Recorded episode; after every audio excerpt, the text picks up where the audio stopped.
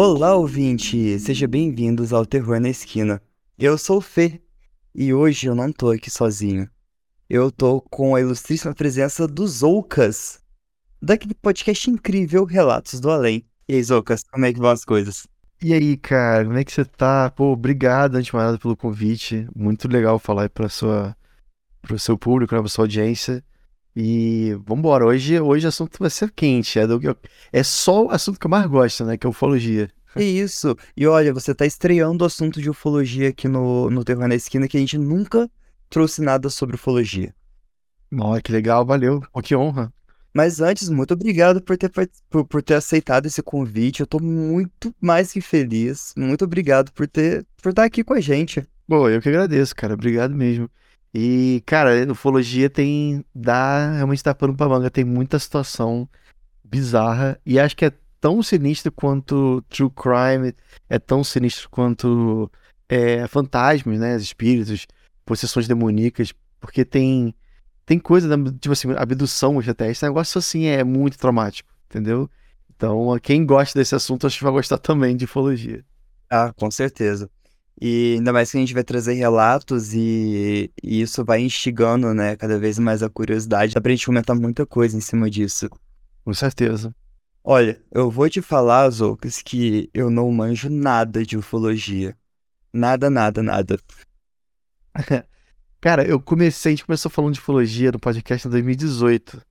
E eu conheci a ufologia assim, tipo, meio que por cima, sabe? Eu gostava, via vídeos, consumia, mas eu nunca tinha realmente estudado a fundo.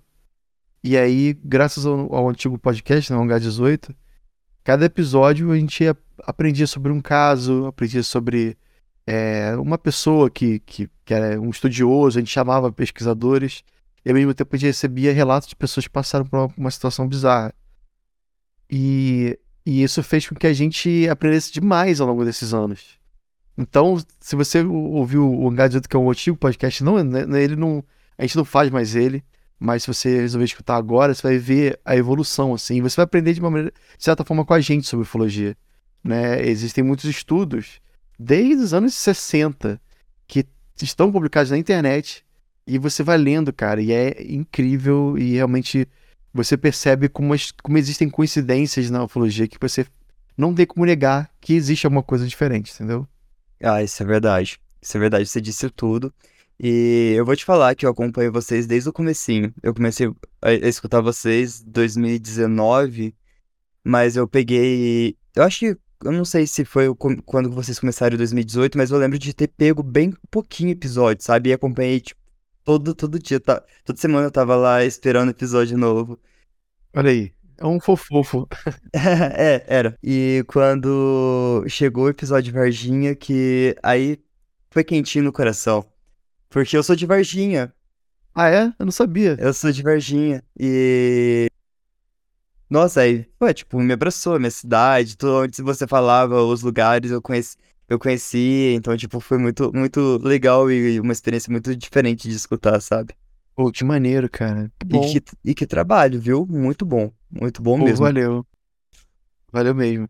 Então, eu trouxe aqui pra gente, uh, são quatro relatos e dois deles puxa para um caso é, de ufologia que estourou na década de, de 70, 1978, que inclusive vocês fizeram um episódio lá do Fort Dix, que é o episódio 93 da, do Hangar 18, que é um incidente em Fort Dix. E a gente passa um pouco por cima deles, sabe? Pra não precisar aprofundar, mas tem os dois relatos que são bem interessantes, que aconteceu no mesmo lugar.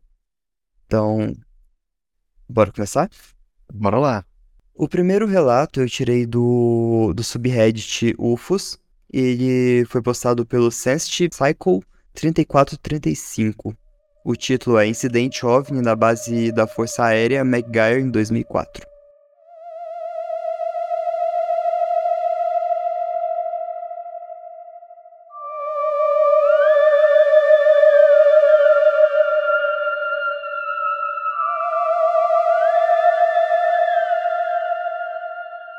Eu era um aviador da Força Aérea dos Estados Unidos em serviço ativo. designado para a base de Força Aérea Megar no condado de Burlington, Nova Jersey. No início dos anos 2000, eu mesmo não testemunhei nada, mas trabalhei diretamente com as pessoas envolvidas nesse incidente, incluindo meu colega de quarto e meu supervisor.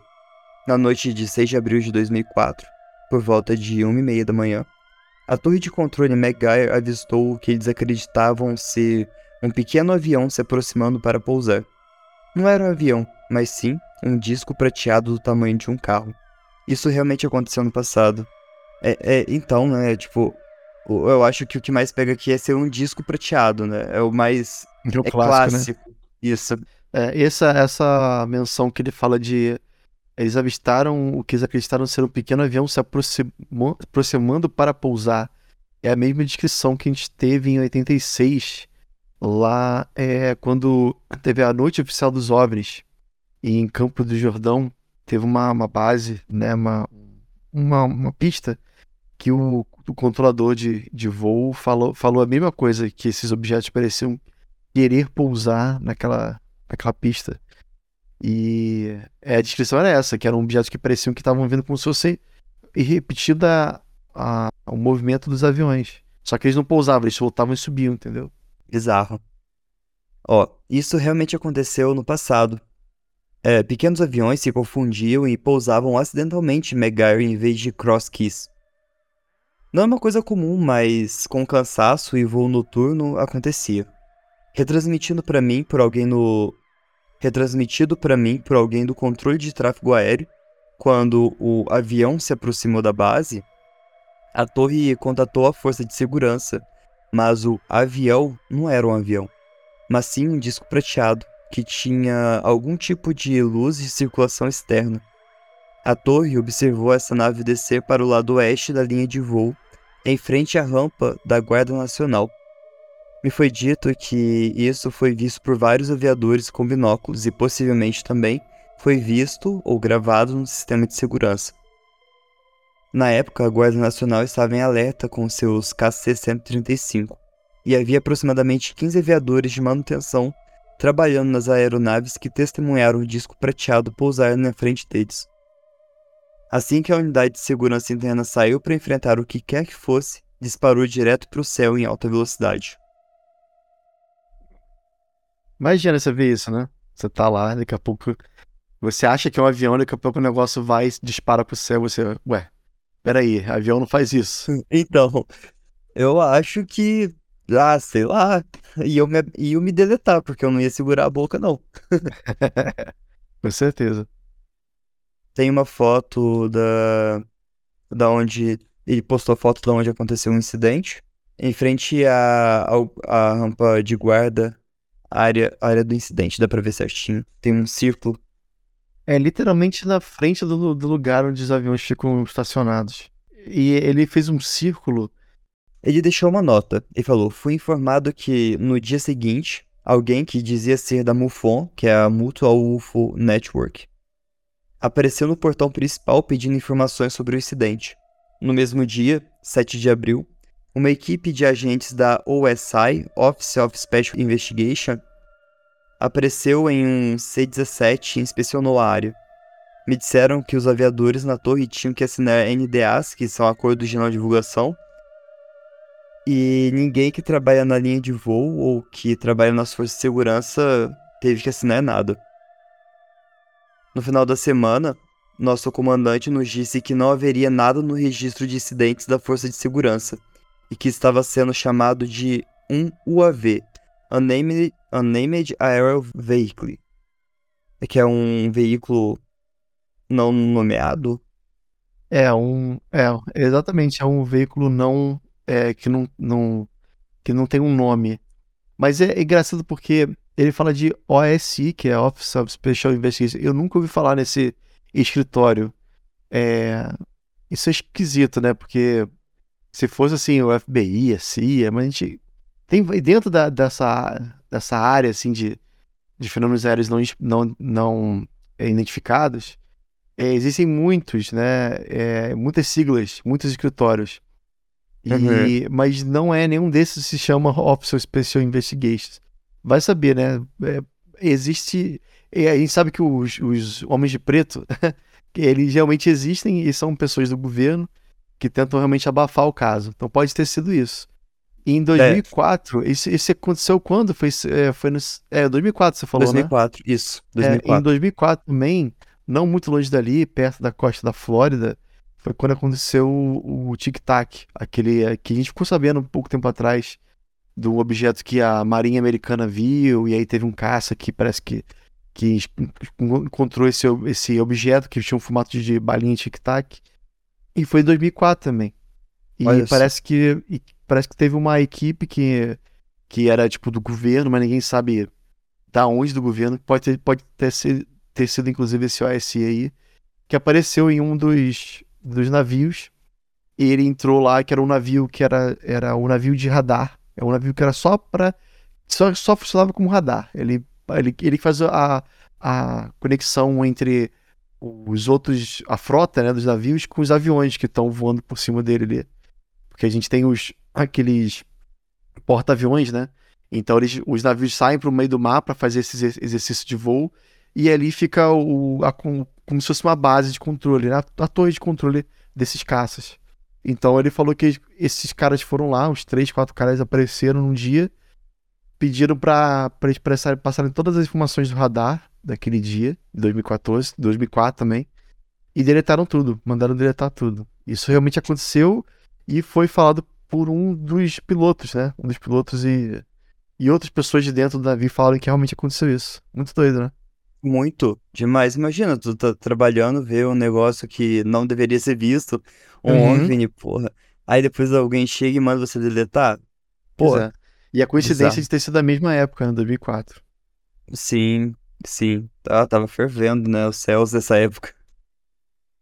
Não, é Olha... verdade, ainda, ainda tá, hein? Ainda tá. Ainda tá. ainda tá. Isso é importante dizer. O que quer que tenha acontecido perturbou algumas pessoas. Eu conversei com alguns dos aviadores de manutenção que testemunharam, e eles foram inflexíveis de que não era um UAV e nenhuma aeronave real.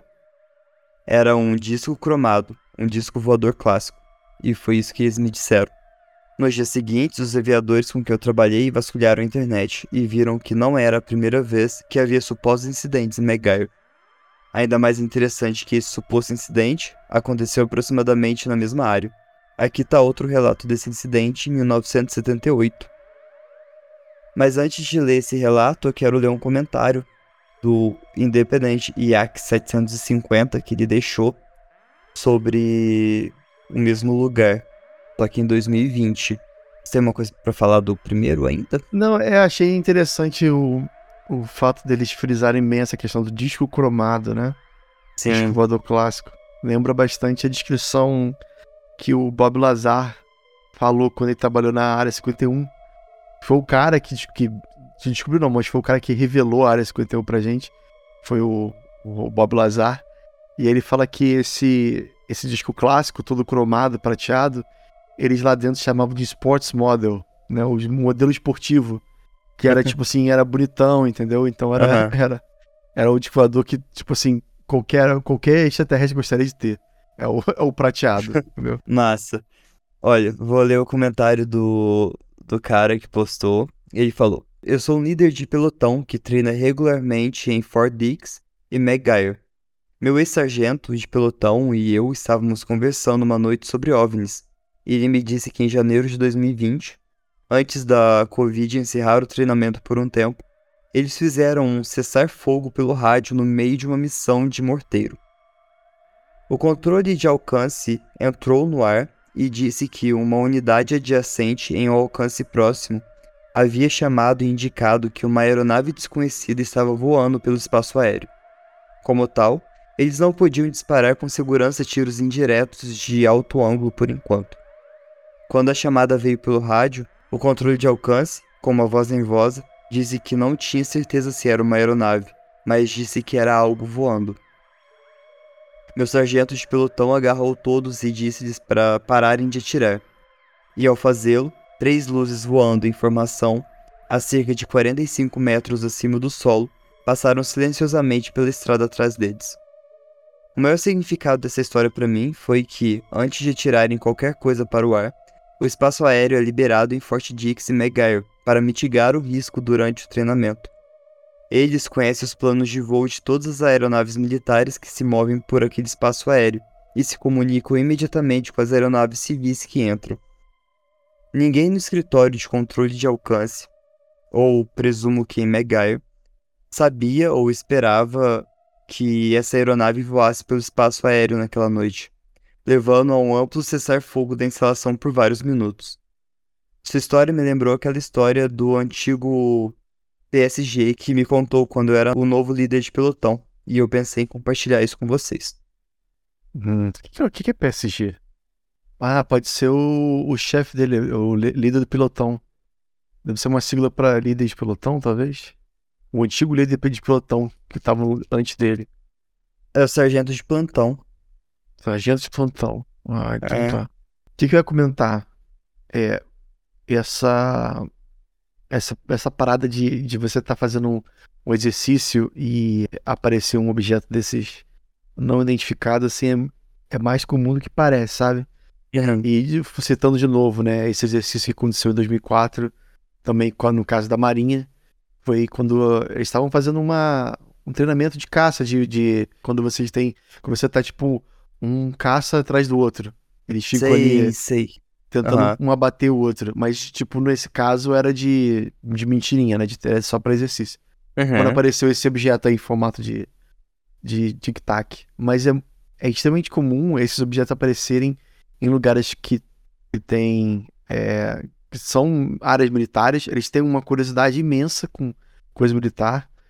E mais ainda quando essa base militar é, tem algum tipo de, de míssil, silo com bombas nucleares. Né? Qualquer coisa atômica é, atrai essas luzes aí igual igual mosca varejeira na, na luz, sabe? Sei, caraca. É bem bizarro. Assim, tem na Rússia, por exemplo, tem um caso famoso de uma dessas luzes que é, estavam fazendo um treinamento também, de novo, treinamento, é, para para simular uma situação onde eles teriam que abrir as comportas lá e lançar o míssil, né? Então, é, então como é uma simulação, não, realmente eles não lançam nada, mas eles chegam perto de lançar. Então, tipo, ah, abre as comportas, fulano, não sei o que, vá para aperte o botão tal. Eles fazem toda uma movimentação. E aí, cara, que, que no momento que o negócio estava ali prestes a acontecer, apareceu um objeto por cima. Eles viram literalmente uma, uma bola de luz. Bola não, um disco de luz grande em cima do, do dessa área, né? E de alguma maneira, que ninguém sabe como, a, aquilo ali interferiu com as máquinas do, do lugar e os números da. Existe uma senha para você ativar a senha foi ativada à distância. Uou. Como se alguém tivesse, tipo, alguém invisível tivesse lá e apertado os botões da senha para poder lançar o um míssil. Entendeu? Caraca, você tem algum é. palpite por que eles se atraem por esse tipo de. Então. Nuclear. Não tem, ou... não existe assim uma prova, né? Tipo assim, cer... não existe uma certeza, mas muitos casos onde as pessoas tiveram um contato muito próximo com seres existe uma narrativa por parte deles muito comum, uma conversa que existe quase sempre, sei lá, 90% das vezes, eles falam que os seres humanos não sabem o que, que é a bomba atômica e é como se fossem crianças brincando com fogo.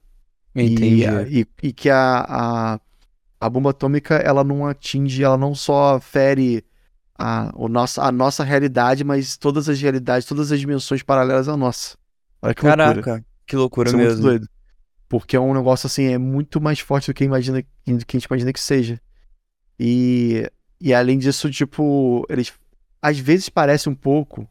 Algum, isso tem uma vertente da ufologia que acredita que esses seres, na verdade, sejam humanos do futuro tentando é, fazer com que a gente não se autodestrua em uma guerra nuclear. Mas, ao mesmo tempo, muito parecido com o filme, por exemplo, lá do De Volta ao Futuro, eles não podem simplesmente descer aqui e falarem isso abertamente, porque eles vão estar tá influenciando na, na nossa timeline, na nossa própria é isso jornada. que eu ia falar, que cria um paradoxo, né? Isso, a gente cria um pa paradoxo. Então eles tentam influenciar de longe, às vezes contatam uma pessoa ou outra, mas nunca desce na, no terreno lá da Casa Branca. É sempre assim, tipo, aparece pra um senhorzinho. Eles, eu, eu acho que é muito assim do. Eles tentam fazer uma propaganda do boca a boca, sabe? Eles poderiam simplesmente chegar lá e falar com o presidente dos Estados Unidos, mas não, eles preferem abduzir uma senhorinha aqui, um carinha ali não sei onde, um maluco lá no interior de Minas, né? E dessa maneira eles vão criando um burburinho, vão criando um disse-me-disse. E isso meio que cria é, uma, uma espécie de, de crença, porque é um negócio tão sutil que é quase comparável a uma religião, sabe? É, eu nunca vi um extraterrestre, vocês imaginam que também não. Então, assim, é, fica uma coisa assim, ah, é tipo. É quase como se fosse uma pessoa que viu um, viu um fantasma ou viu um, um anjo, sabe? Tipo, eu vi um anjo, acredite em mim, sabe? É uma coisa, é uma coisa assim que você não consegue provar, mas você tem que acreditar na pessoa, sabe? Então, é um, é um pouco assim, criou, criou-se esse, uma espécie de um mito, um mito moderno em volta desses seres. Mas que eles existem, cara, com certeza. Eu já vi uma parada muito doida, né, quando era mais novo. E isso, isso eu tenho, eu tenho total certeza que não era daqui, sabe? Uhum. Você ia contar pra gente? É, eu posso contar, eu, assim, eu vou tentar resumir. É, muita gente já ouviu essa história, já aconteceu só 50 mil vezes.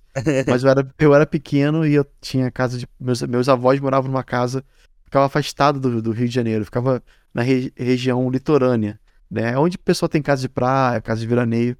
E eu e esse meu, meu avô tinha casa lá em frente à praia, literalmente assim, atravessava a rua, tava na areia, sabe? E uhum. a rua, na verdade, era só uma coisinha de terra, era muito simples.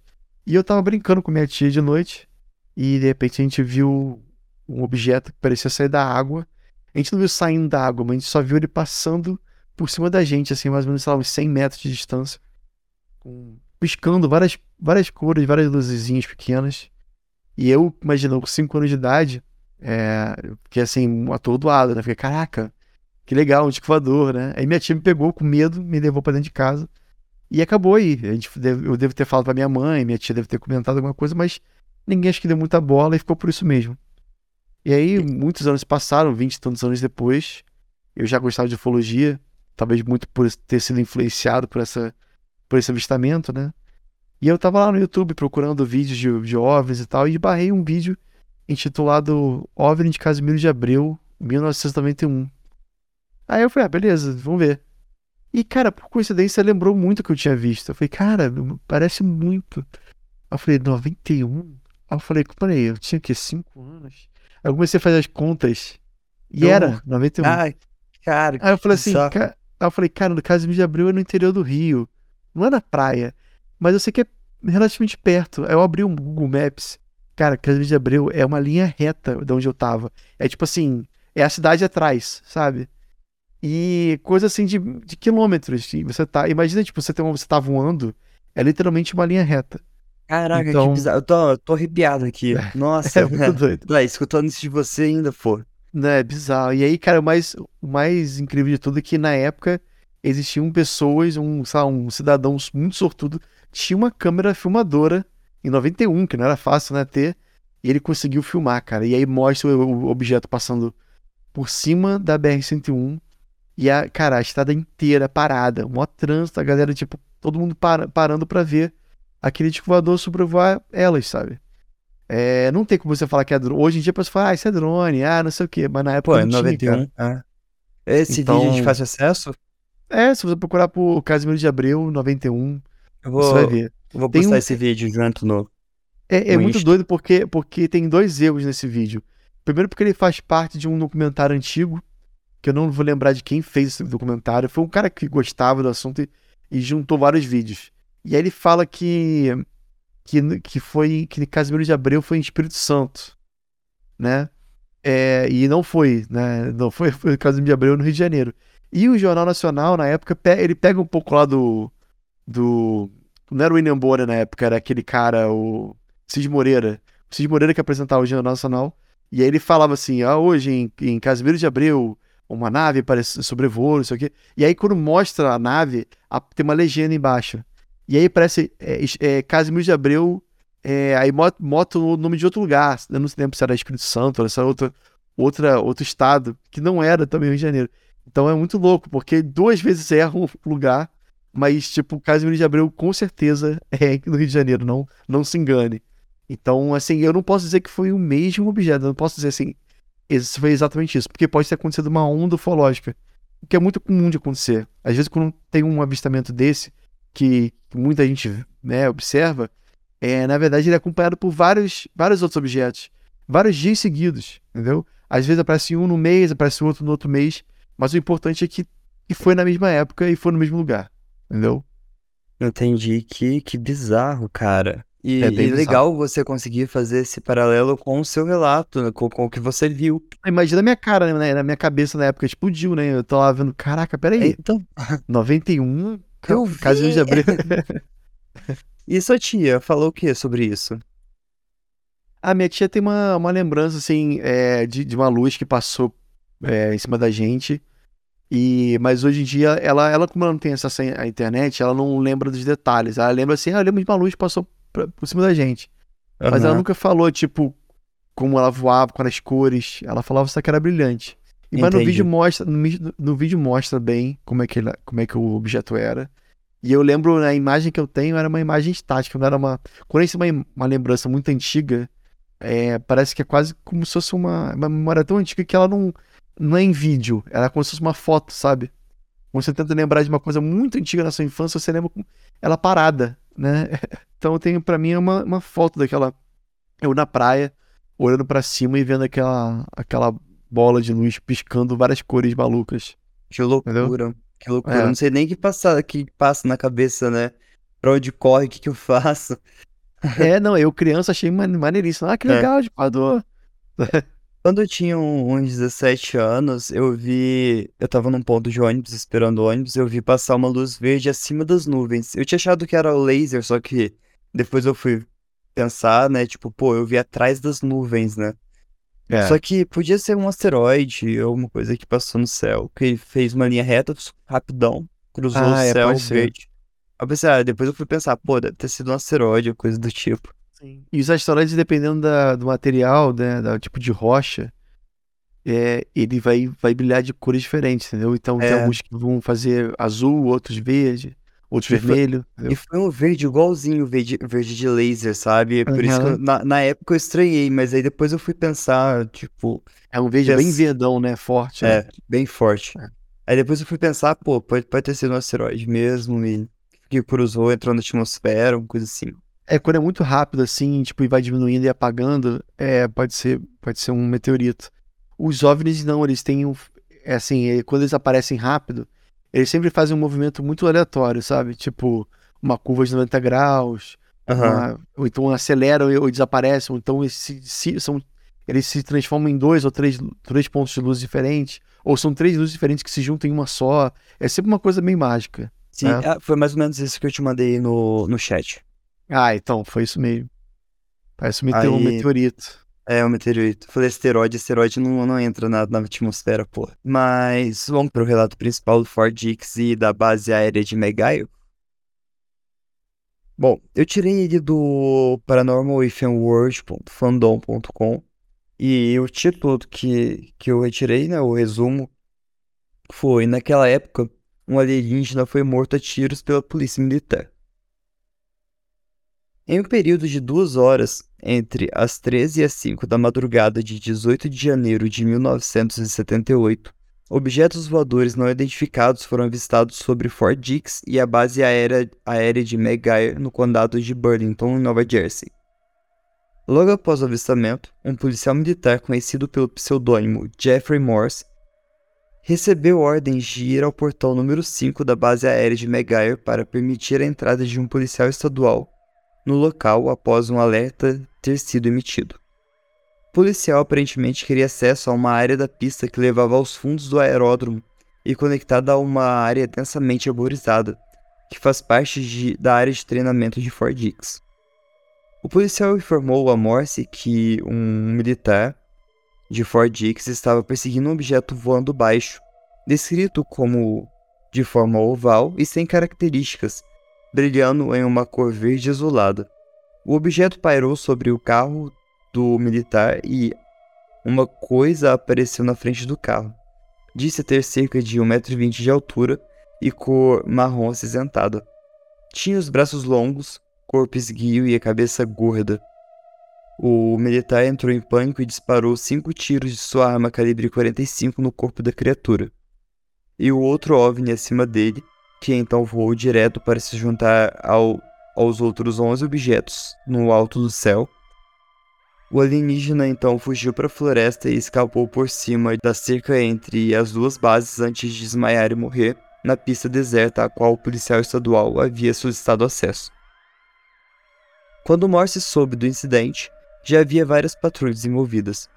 Morse e o policial estadual encontraram o corpo do alienígena perto da pista, provavelmente pulando a cerca e morrendo enquanto corria.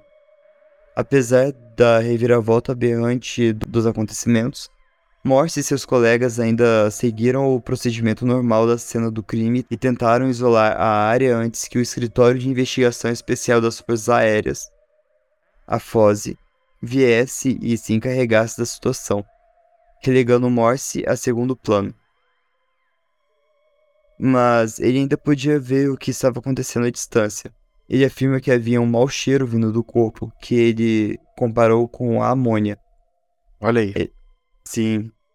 Isso acontece bastante, Isso né? É, não, essa a questão da, da amônia né, não é tão comum. Hum, é, não é como se todo caso a pessoa sentisse cheiro de amônia. Mas nesse em específico, é, é mais interessante ainda porque não é só a amônia que ele sentiu, mas o fato de, do, do ser também ser da cor marrom escura faz com que a gente acredite que talvez o que ele viu tenha sido um ser parecido com esse, a criatura de Varginha. Olha aí. Sim. E pela descrição e pelo desenho que ele fez, ele fez um esboço do desenho, eu mandei para você no, no chat. Uhum. É, lembra bastante um pouco, tem até a, o chifrinho na cabeça, né? Isso. É, é, assim, é um, é um, desenho super simples, mas ele faz como se fosse uma coisa na cabeça, né?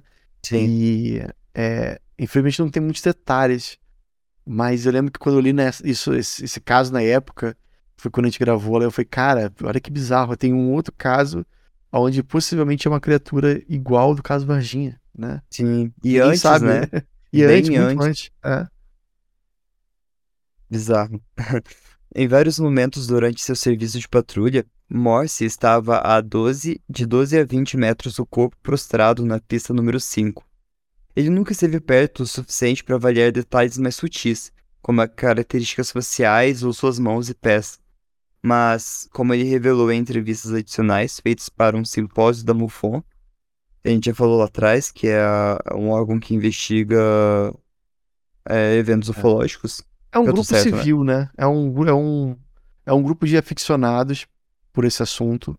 Eles criaram uma espécie de um é um fórum, é um fórum na internet onde todas as pessoas se juntam. Lá tem de tudo. Tem cientista, tem, tem gente que trabalha com é, astronomia, tem biologia, tem, tem de tudo, veterinária. Então, são pessoas que têm vários ramos aí de, de, Pô, de, de especialidade, né? E aí cada um dá os seus pitacos, entendeu? Entendi. Mas é, é, e é legal porque o MUFON tem uma espécie de um mapa de, deles que você consegue ver todos os casos estudados. Você clica, você consegue ver quando foi, tem foto e tudo mais. É bem bacana. Ah, que massa.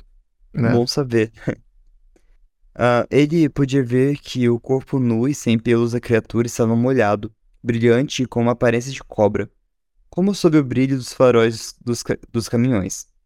Essa descrição é. se encaixa na descrição anatômica tantas vezes ouvidas de supostas fontes militares que afirmaram ter visto tais seres em locais de acidentes, bem como por uma intrigante fonte médica que diz ter realizado uma autópsia em tal espécime no início dos anos 50.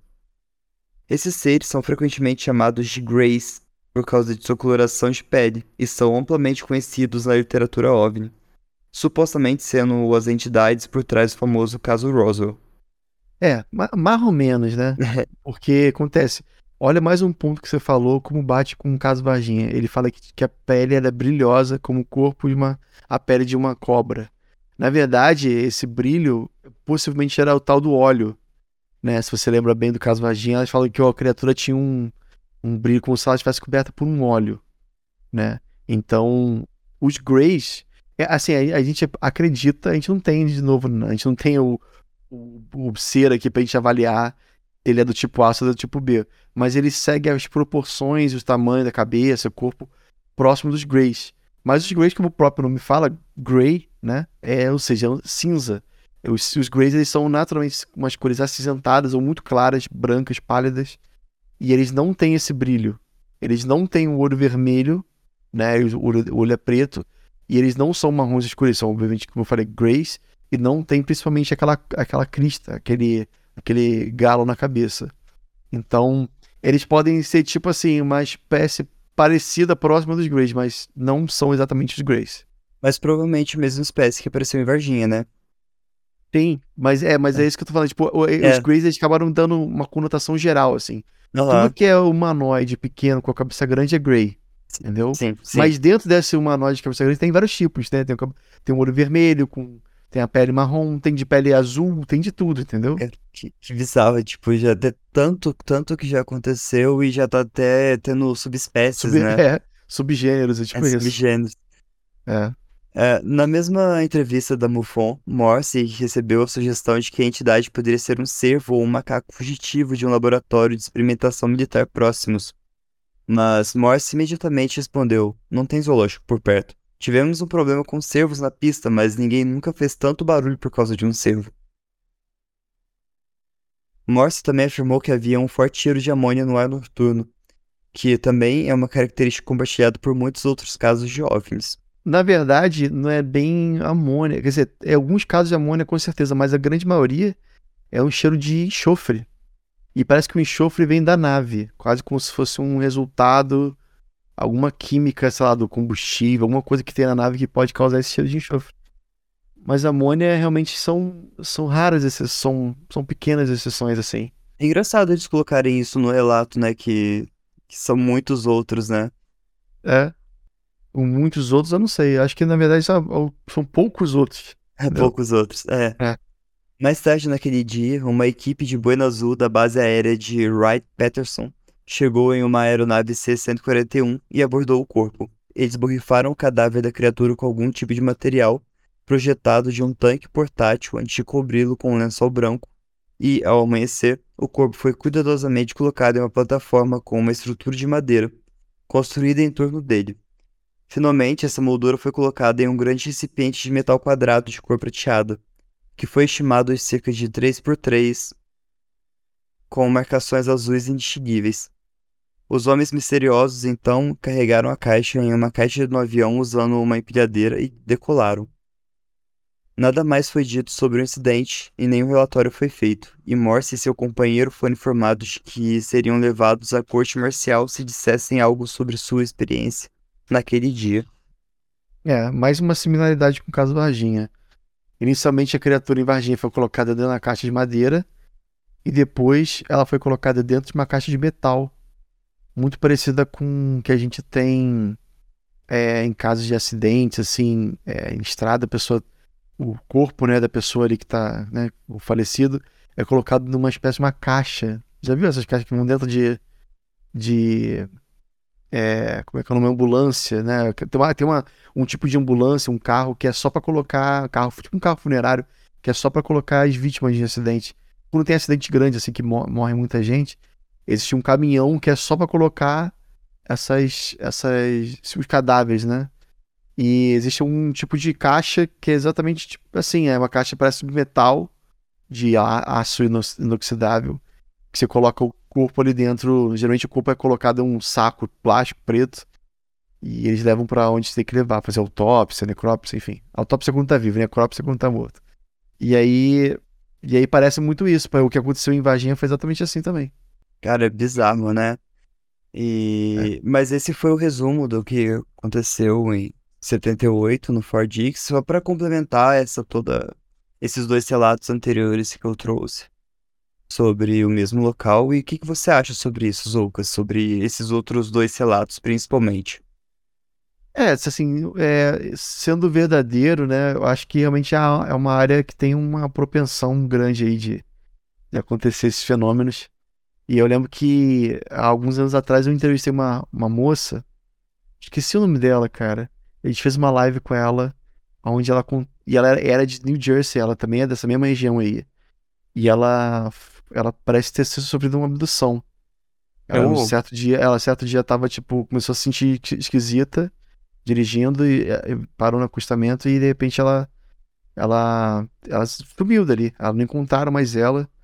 O, a família ficou desesperada procurando ela por um tempo. E ela ficou, acho que ficou tipo assim, uma semana desaparecendo. Não lembro exatamente agora os detalhes, mas é, ela voltou e quando ela voltou, do nada ela voltou.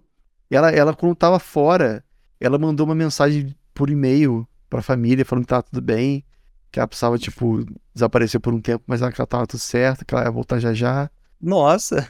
bizarro, bizarro. Tipo assim, os estratégias têm acesso à internet, como assim? O cara pegou o celular dela lá. Mas é bizarro, assim. Aí, assim, a maneira como ela conta é. Você percebe que não, não tá mentindo. Ela tá. Aconteceu alguma coisa muito esquisita com ela. E ela. E ela parece que ela teve um problema na pele inicialmente. Acho que ela, tava, ela já tava passando por um processo, assim, não é como se ela, tipo, do nada foi é, Coisas esquisitas estavam acontecendo, acontecendo na vida dela. E ela começou a ter, tipo, uma, uma doença de pele, assim, uma, uns eczemas esquisitos no rosto. Começou a tomar conta do corpo inteiro. Meio que ela tava marcada para ser abduzida. Tipo, é, não... é essa daqui que a gente vai usar como ratinho de laboratório. É, é, é, pode ser. Eu não sei se eu não sei se essa questão da pele tenha é, possa ser algum tipo de marcação. Porque eles podem marcar sem, sem machucar a pele da pessoa, né? Eles marcam, tipo, só assim, a ah, ali, acabou, sabe? Então aí já, ela já tá passando por algum tipo de processo muito louco. E aí depois disso, é, então, enfim, ela voltou.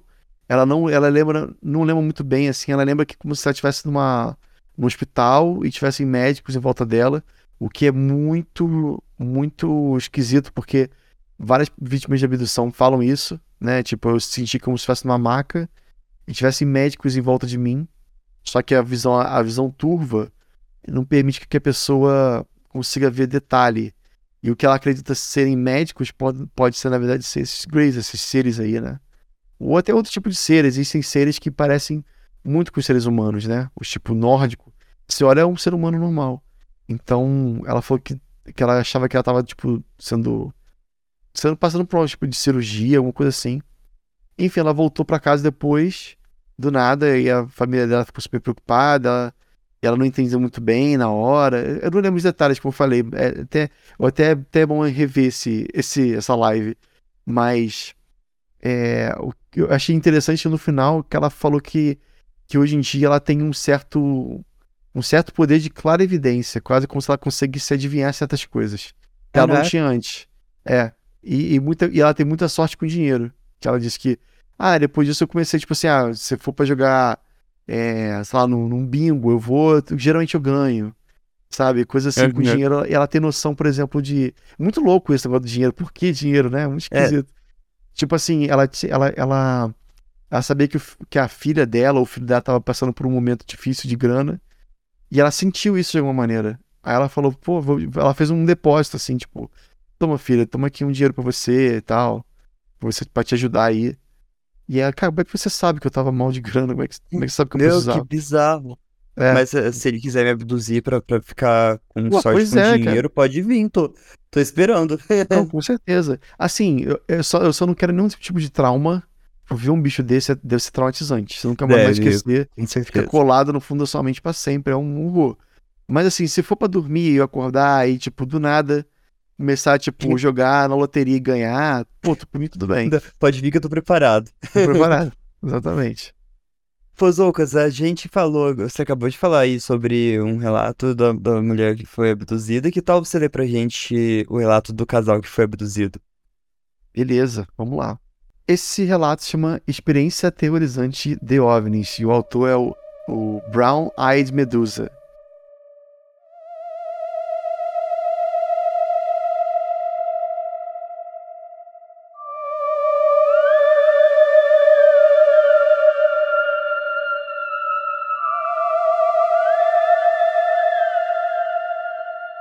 Eu não consigo entender isso sozinho, então talvez vocês possam me ajudar.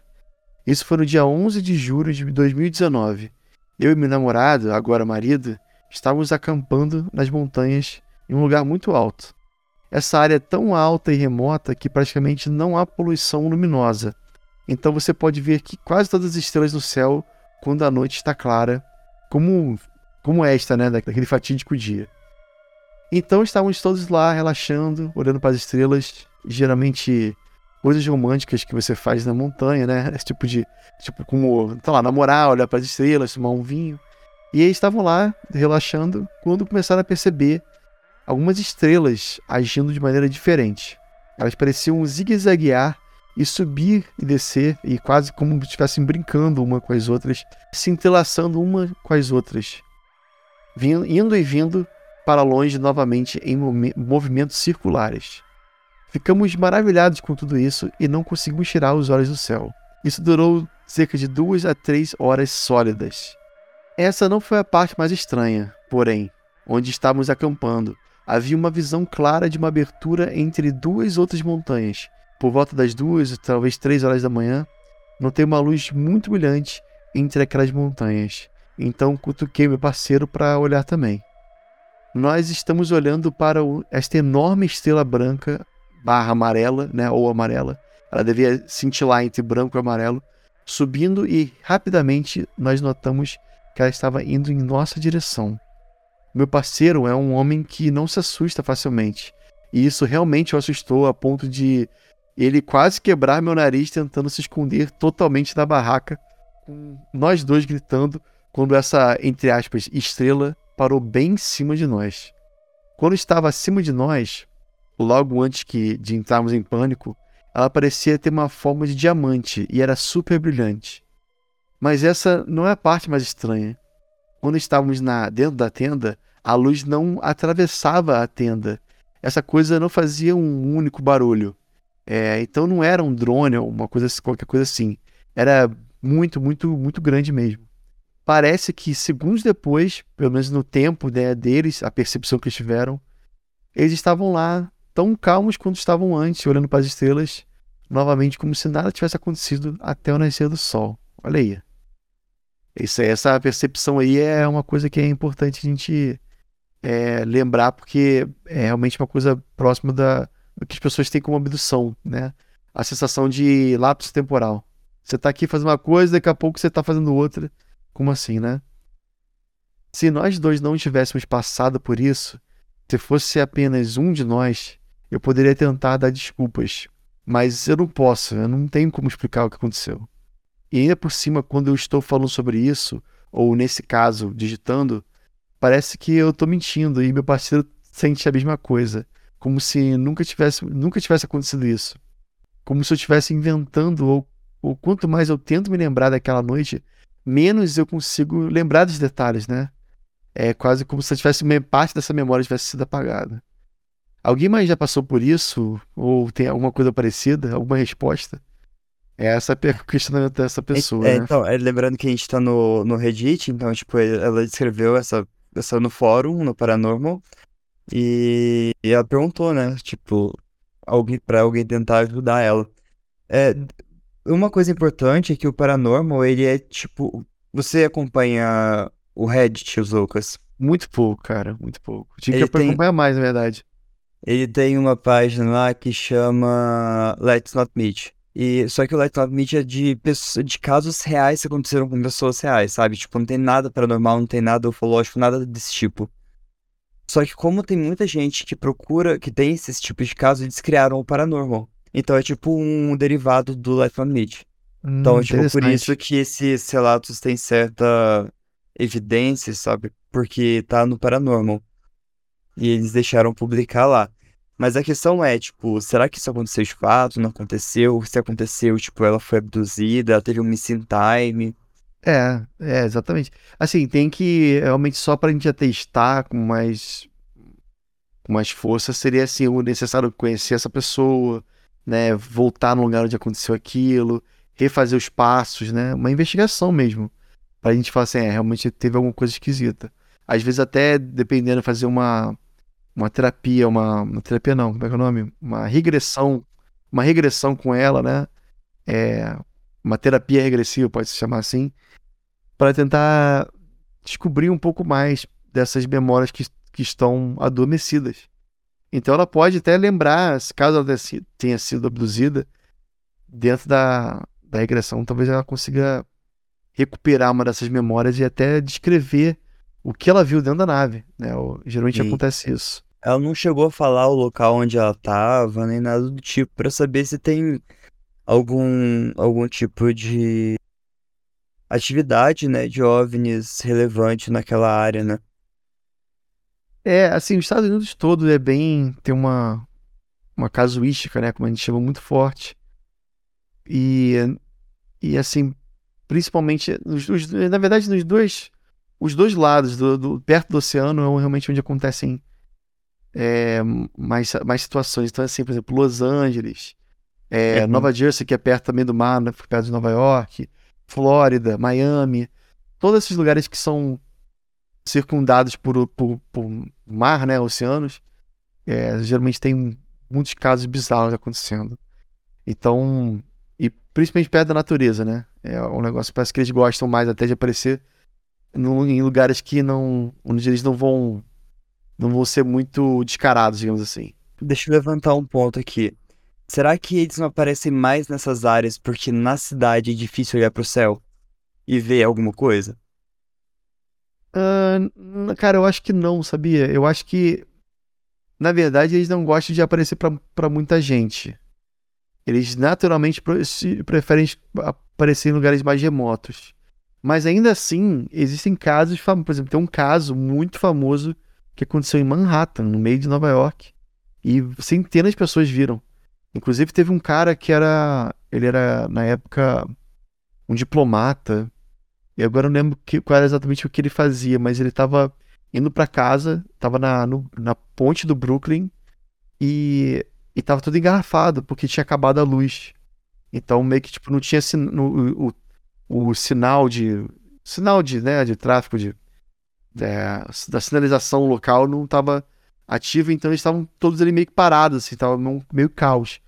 E tava a ponte toda do Brooklyn parada quando esse cara percebeu que em cima de um prédio lá embaixo, literalmente desceu uma, uma, uma nave gigante, assim, para, em cima do prédio, jogou um raio de luz e eles viram pontinhos dentro desse, desse raio de luz, como se fosse realmente criaturas ou uma pessoa, alguma coisa assim.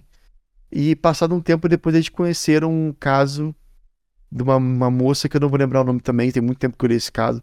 Acho que era Beth, alguma coisa assim que foi abduzida justamente na, dentro do apartamento dela.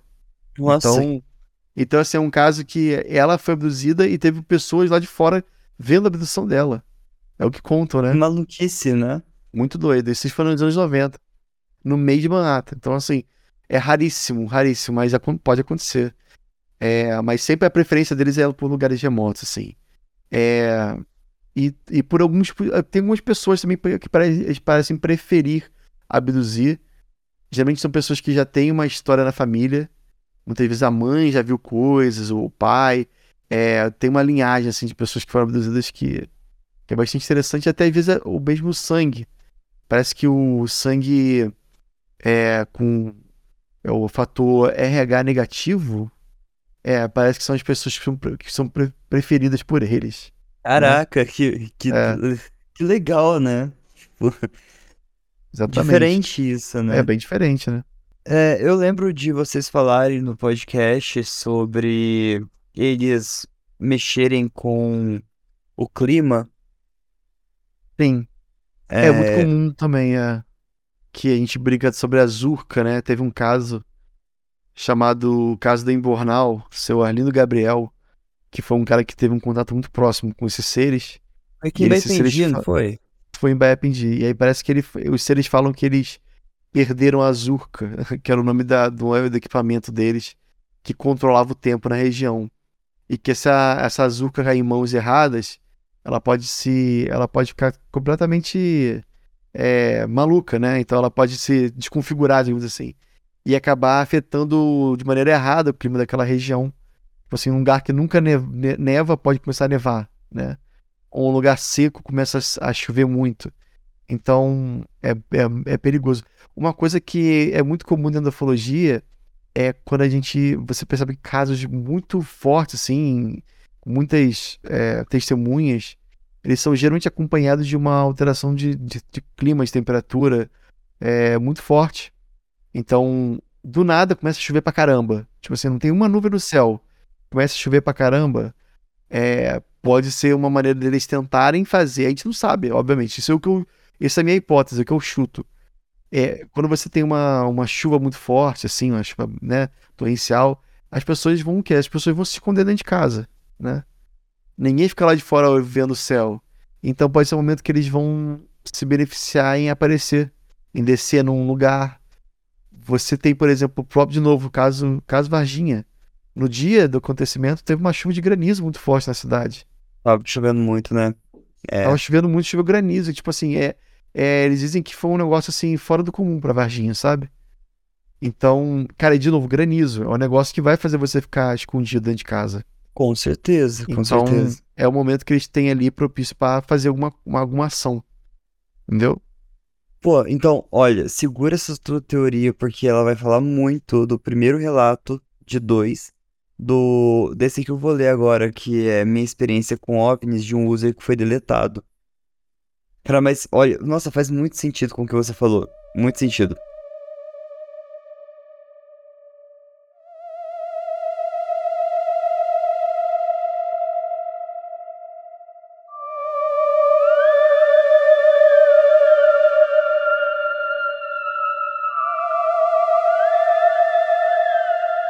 Na minha vida eu tive três experiências com OVNIs. Para contextualizar, eu sou um homem de 40 anos que mora no sudeste dos Estados Unidos. Eu vou me concentrar no segundo, pois é o evento mais inquestionável dos três. Só que no caso ele conta só dois, ele não conta os três que ele falou.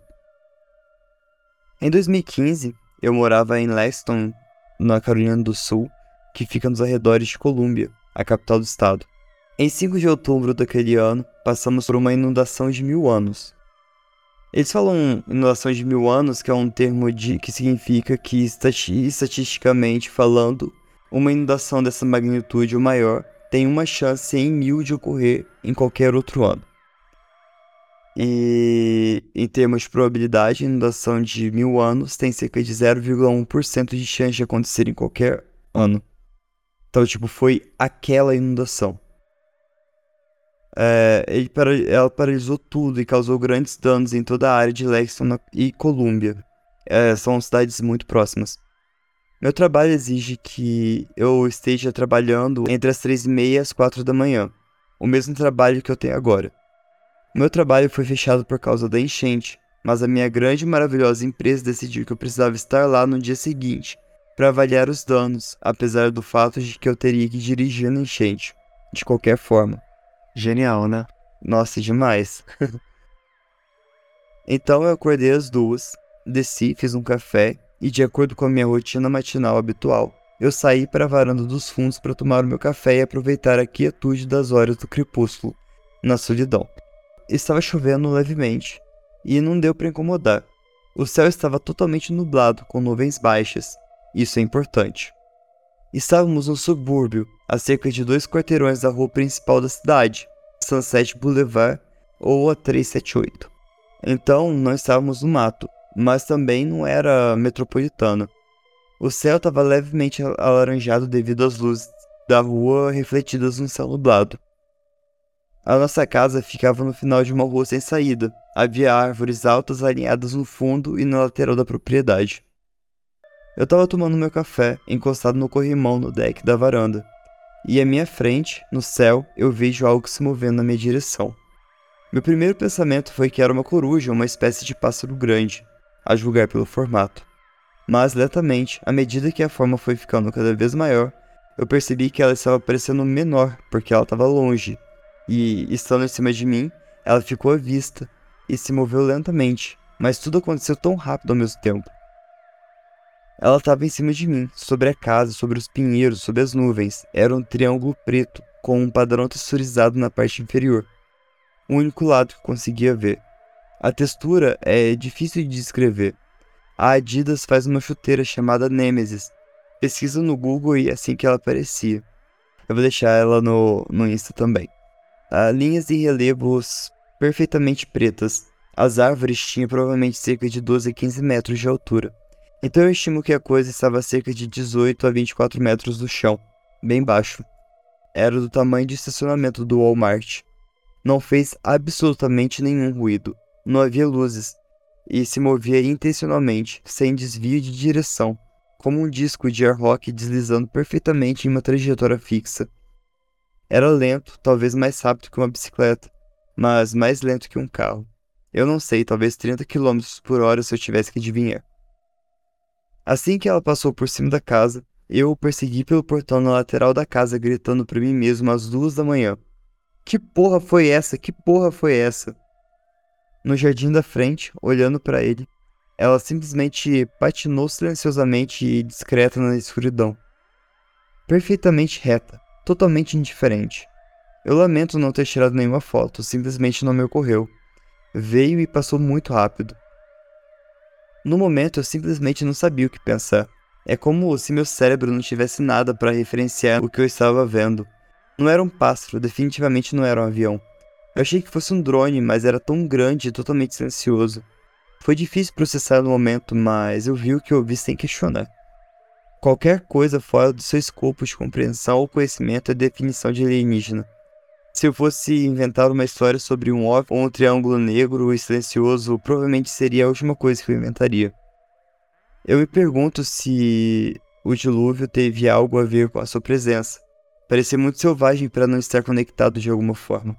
Cara, essa nave é, é, é, um formato muito famoso, mano. Uma nave totalmente preta, é, triangular, e não faz ruído, não faz barulho.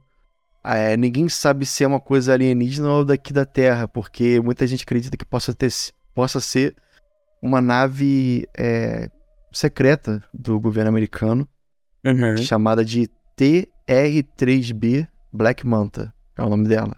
Uou, se eu isso no Google vejo? E é uma nave, uma nave que eles acreditam ter poderes antigravitacionais, ela consegue ficar invisível, ela não é detectada por radar, é uma, uma nave super. Que inclusive alguns acreditam que tenha sido, inclusive, uma engenharia reversa dessa época aí do Bob Lazar. Lembra que eu falei dele? Uhum. Era 51. Eles aprenderam como é que funcionava lá o Sports Model e criaram, né? baseado na tecnologia que eles descobriram lá alienígena. Isso é, gente, isso não tem prova, isso é, né, o, isso é, é o Bob Lazar falando e um pouco de teoria uhum. da conspiração, não tem, não tem como provar, né? Mas faz muito sentido que caso você imagine, pega os Estados Unidos em posse de uma nave dessas alienígena, ele vai tentar fazer engenharia reversa, vai tentar entender como funciona para se beneficiar, né? Pô, com certeza. E ele, não, e, ele, e ele não vai, tipo, simplesmente mostrar isso para todo mundo, porque ele quer que o negócio fique secreto, o mais secreto possível. Uhum, e escolheu um dia ferrado de chuva, uma época ferrada de chuva, talvez para transportar ela de um lugar para outro.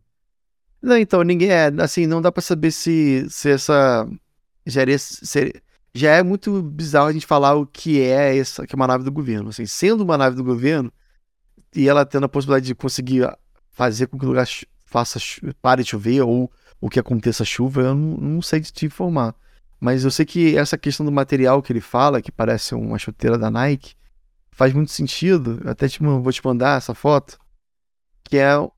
É, porque existem hoje em dia materiais feitos a partir de fibra de carbono, ou então grafeno, são, que são materiais extremamente resistentes, têm propriedades incríveis, eles são muito, muito duros, né? Muito, muito firmes, assim, e extremamente leves. Então, é, alguns acreditam que, é, que esse material também é um tipo de material que, que foi criado a partir dessa engenharia reversa aí, com, essas, com esses obres abatidos, né? Uhum. Então bate um pouco com essa com esse desenho que ele falou aí do, da chuteira, sabe? Se você vê e... o. Você tá vendo a foto aí que eu te mandei? Tô, tô vendo, eu vi aqui. Essas fibras, essas fibras, esse tipo de. Tem, tem em forma de adesivo, é usado na construção civil para fazer reforço estrutural, cara. É só coloca é. a fitinha lá que ela aguenta muita resistência. Coisa que vigas de 40, 50 centímetros não aguentam. Sim. Tipo, é bizarro de forte essas é. fibras. Tem uns tipo de materiais que, que só realmente o governo americano, tipo assim, laboratório, porque é muito caro fazer. Então, só realmente equipamento assim de ponta que eles vão utilizar, sabe? Uhum. É, é, muito caro ter um negócio desse. Então, eles não, simplesmente não vendem isso pra qualquer um. Então pode ter sido isso aí, inclusive, né? Essa tipo de, de material. E parece um pouco isso com o que ele viu, né? Vai, vai saber. Mas voltando na Zurka, é, tipo, a nave relacionado a, a enchente e a fortes tempestades na, na área, Não, então, acho que ela conseguiria com certeza fazer uma enchente acontecer, né? Mas, é, mas aí deve ter algum tipo de motivo que a gente não sabe, que a gente não entende, né? Por que, que ela fez isso, né? Por que, que ela. Por que, que ela maltratou essas pessoas? Isso é negócio assim que não, não, tem, não tem como saber, né? O, esse, mas o formato triangular é muito comum, principalmente nos Estados Unidos, cara. Tem um caso famoso que aconteceu no Arizona. É, onde é que aconteceu isso aqui? Foi, foi Carolina do Sul, né? É, pois é. Na, na, no Arizona, em 90 e... É, aconteceu em 97 no Arizona esse fenômeno que, assim, a cidade inteira parou. É, não muito longe. Você viu como é que é o negócio que eu falei da, da onda ufológica. Quando tem um negócio, um evento muito grande, parece que o mundo inteiro é, é, é parece é quase como se fosse um eco. Vários outros casos famosos acontecem. 97 não foi muito longe de 96, quando a gente teve o caso Varginha. Cara, 96 é, teve muita coisa importante. 97 também. Um pouco antes disso teve o Chupacabra. Teve muita coisa bizarra acontecendo nessa época. No final dos anos 90, sabe? E, e aí, nessa cidade de Phoenix, no Arizona, as pessoas viram literalmente uma nave gigante triangular, gigantesca, formada de várias luzes. Várias luzes de cada lugares diferentes se juntaram, se uniram para fazer um triângulo gigante. E a, esse triângulo passou por cima da cidade, cara. Uma parada assim, tipo. Sei lá, Independence Day, sabe? Uhum. Cara, e... eu tô vendo aqui a foto, tipo, não, não conseguiram chegar em nada sobre as luzes do caso Phoenix? É. Então, não teve, não teve, obviamente assim, é, ela passou por cima da galera, tem a filmagem, então, se as pessoas quiserem ver, é, foi, foi muito doido porque teve uma, um jornal local, tipo a Globo lá da cidade, sabe? É, eles vão para cima de uma montanha, porque no final, ele, no final do programa, é, eles fazem assim, ah, então tá, galera, até amanhã, isso aqui, vejam aí imagens da cidade. Tem, tem cidade, geralmente assim, é, não só do exterior, mas qualquer cidade, muitas vezes aparece uma cena, né, jornal local, aparece a cena da cidade, por isso que é, é RJTV, SPTV, tem, tem muito disso, mostrar a cidade, a silhueta da cidade assim, ao fundo. E aí o cara tava lá em cima da montanha filmando, de repente, cara, ele, ele viu essas luzes se aproximando. E conseguiu filmar, ele filmou toda essa movimentação bizarra de luzes. E, e aí quem, quem reportou pela primeira vez não foi nem esse cara que estava em cima da montanha. Foi um piloto de tava voando numa, no aviãozinho dele lá e ele falou, mandou uma mensagem para para para torre de, de comando falando, ó, eu não sei o que está acontecendo, mas tem várias aeronaves, parece pelo menos aeronaves sobrevoando informação na cidade de Phoenix. Tá tendo algum evento, tá tendo alguma coisa aí hoje? Porque para mim não aparece nada aqui no meu radar. E a torre voltou e falou: não, não tem nada, porque a gente não sabe o que, que é.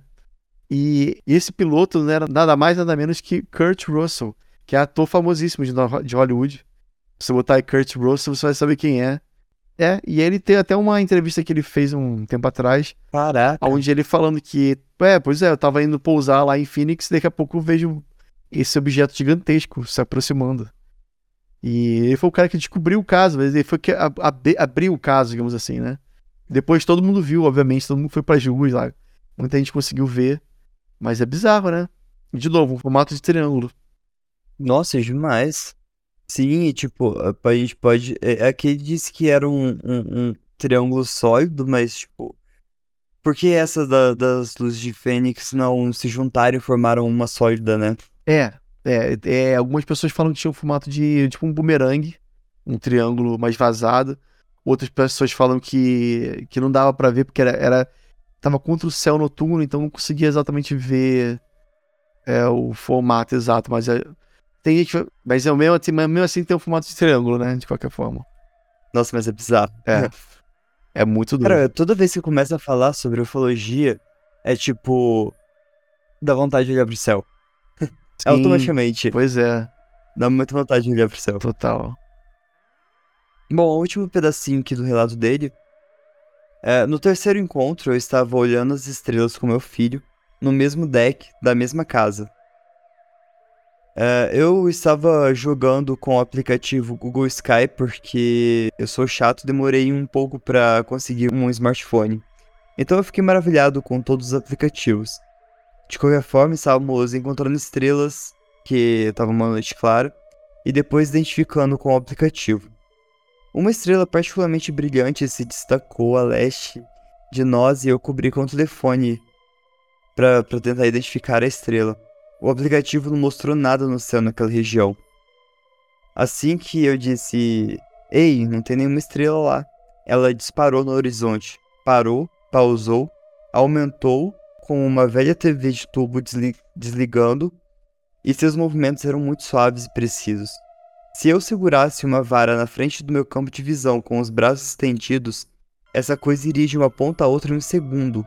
Eu não poderia dizer qual é a tendência real ou de onde eu estava, mas deveria ter sido uma distância incrível. Viajar tão rapidamente e parar em um instante.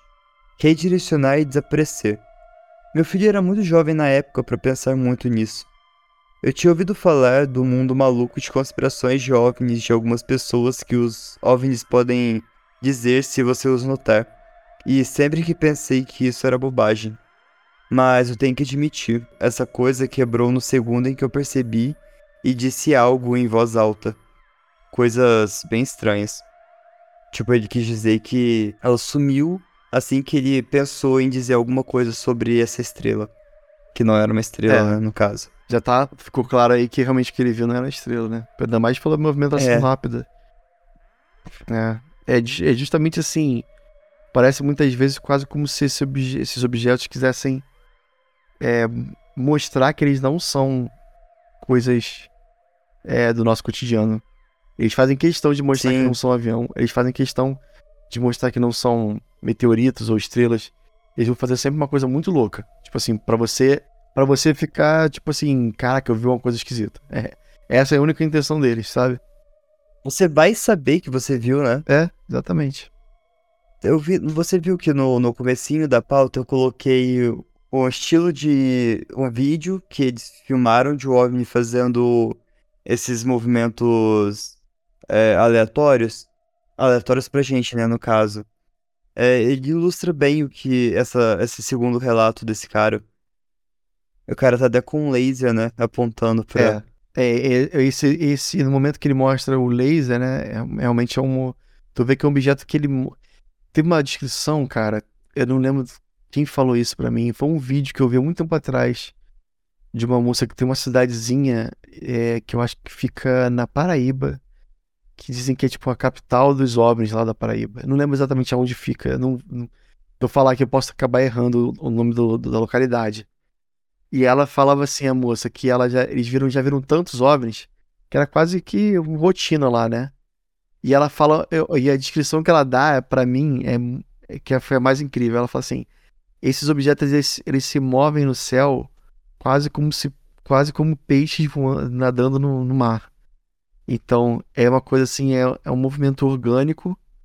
Não é como se fosse, por exemplo, alguém com uma, um avião que faz um movimento, né, perfeito, um, uma curva. Não, ela, esse objeto ele é quase como se fosse realmente uma, imagina uma uma mosquinha no céu, né? Ele tá aqui, para, vai para lá, é um movimento errático, sabe? Não existe um padrão. Você, você não tem, consegue prever para onde ele vai, sabe? Sim, e o mais legal é que eles conseguem, tipo, quebrar em 90 graus é. ou até ângulos menores, cara. Muito. Eles voam rápido, param e vai para trás, e vai pro lado e para, sobe, daqui a pouco desaparece, aparece perto de você, sabe? Tipo, muito louco. É muito cara, é louco. é muito louco mesmo. Muito louco mesmo.